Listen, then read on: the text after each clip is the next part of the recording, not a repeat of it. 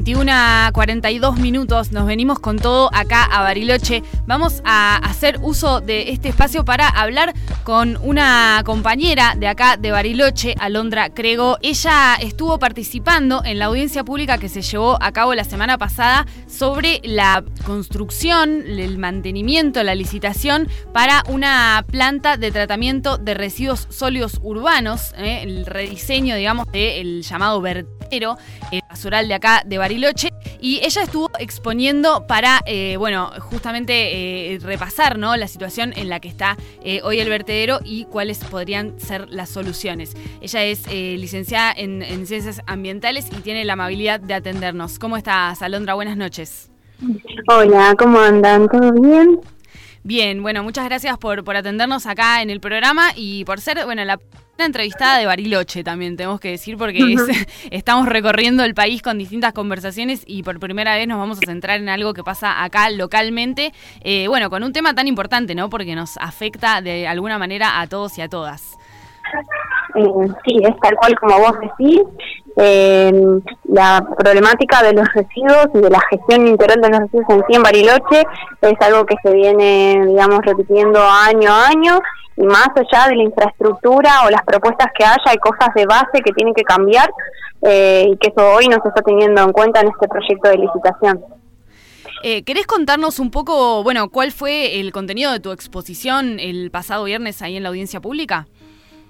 Sí, en primer lugar, soy ingeniera ambiental y fui en representación de la organización ambiental Circuito Verde, que es una organización ambiental local, que nos enfocamos mucho en educación ambiental, pero la problemática de los residuos es algo que abordamos desde los comienzos de la organización. Entonces dijimos, este es el momento para también comunicar lo que sabemos, y que muchos de nosotros somos ingenieros ambientales o algo relacionado a la parte técnica, entonces conocemos bien de fondo qué fue lo que estuvo sucediendo, y leyendo específicamente el proyecto de licitación, que hace referencia a un tipo de tratamiento de los residuos, pero como algo que hoy no se está aplicando y que no hay, tampoco evidencia de efectividad y eficiencia de esa tecnología en Argentina y en Latinoamérica. O sea, es como algo totalmente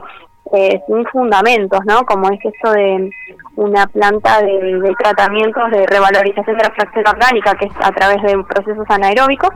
Pero fundamentalmente nosotros desde el circuito queríamos como dejar en claro que hay cosas de base más allá de la propuesta de tratamiento que se use, que no se están teniendo en cuenta, ¿no? Como, ¿cuál es la generación de residuos que tenemos hoy actualmente en Bariloche? En ningún momento se menciona que es un municipio turístico, ¿no? Que tenemos que no generamos lo mismo en todos los momentos del año, y que hay momentos del año en donde eso se llega también a crecer de una manera muy significativa, y eso también puede llegar a afecta, a las siguientes etapas de la gestión, que es la separación, la recolección, el transporte, y en consecuencia también al tratamiento, ¿no?, que está entrando mucho más volumen de lo esperado. Después, por otro lado, así como para seguir con lo de la forma,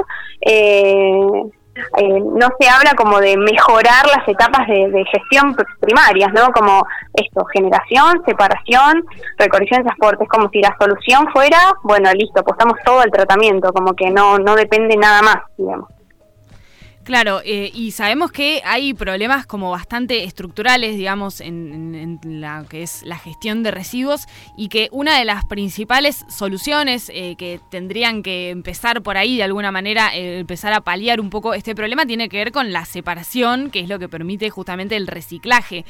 ¿Cuál es, de alguna manera, la situación hoy en Bariloche con respecto a este tema, la posibilidad de reciclar?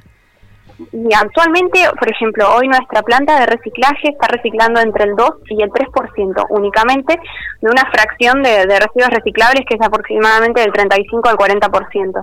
Pero ese es un número que, como bien dijimos en la presentación, es algo que es representativo de Latinoamérica, no es algo que es solo de Bariloche o Argentina. Entonces, ¿cómo vamos a pretender, revalorizar toda esa fracción y no desecharla?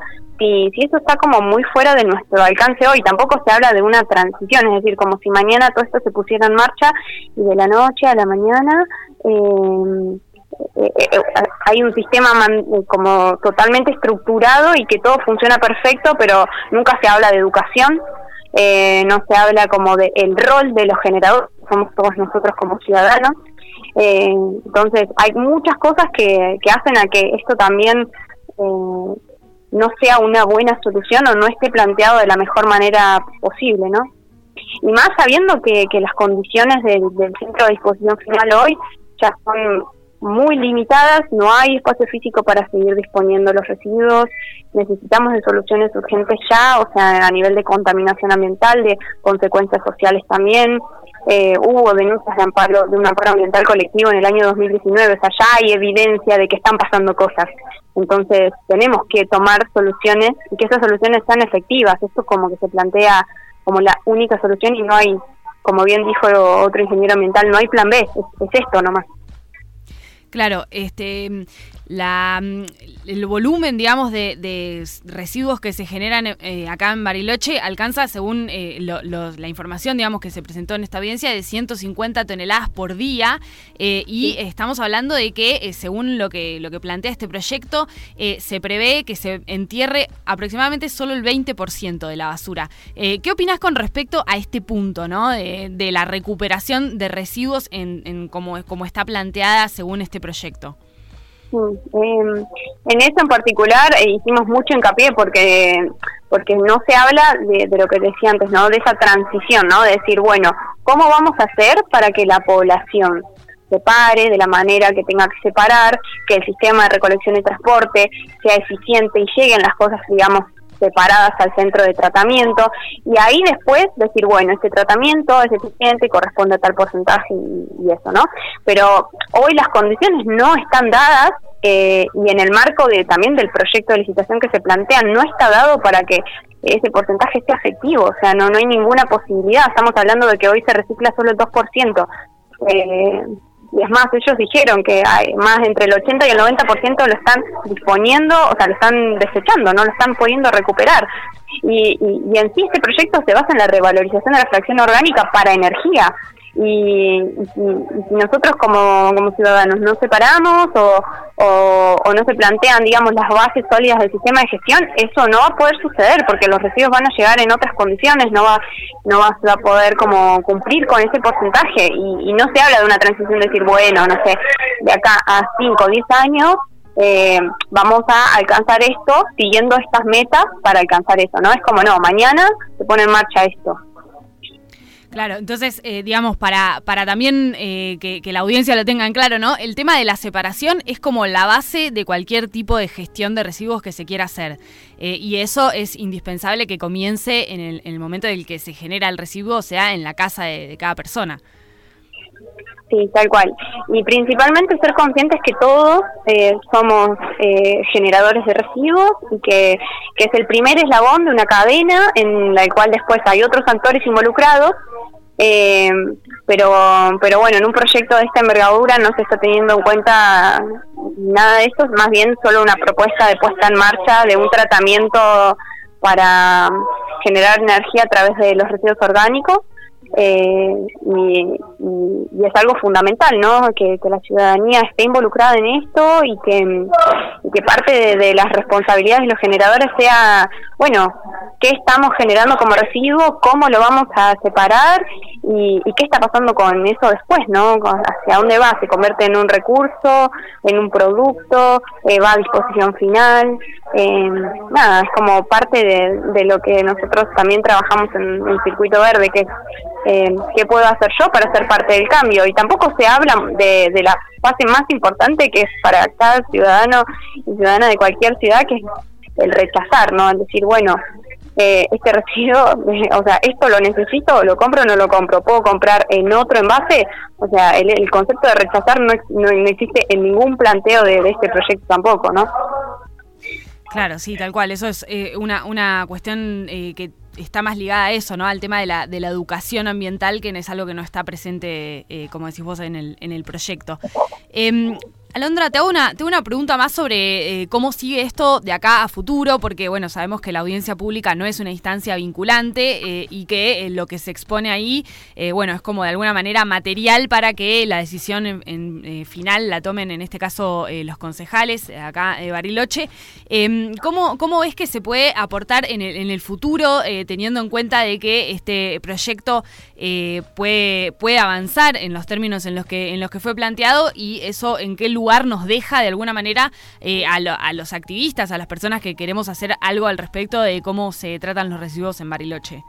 Tal cual.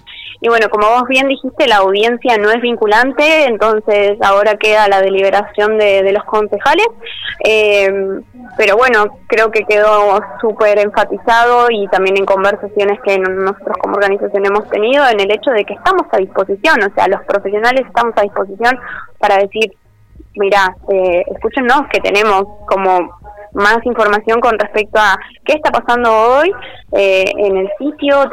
Hay tesis de grado hechas especialmente de qué hacer en este lugar, donde está el sitio de disposición final de los residuos en Bariloche.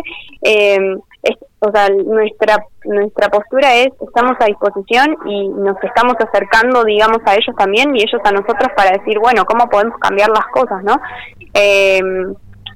Y bueno, y seguir atentos, seguirlo con desde cada persona en su casa, seguir y reclamar. O sea, si no vemos que la parte ejecutiva municipal no acompaña, bueno, veremos otras alternativas. Hay como sociedad otras alternativas a las cuales podemos recurrir, y que muchas organizaciones también se van a sumar, en este caso también, ¿no? Bueno, muchas gracias, Alondra, por esta comunicación. Después vamos a seguir, por supuesto, este tema que es local, no un tema de importancia total, ¿no?, que tiene que ver con la gestión de los residuos. Así que muchas gracias, Alondra Crego, ingeniera ambiental de la Universidad de Río Negro y integrante de Circuito Verde. Muchas gracias. Buenas noches.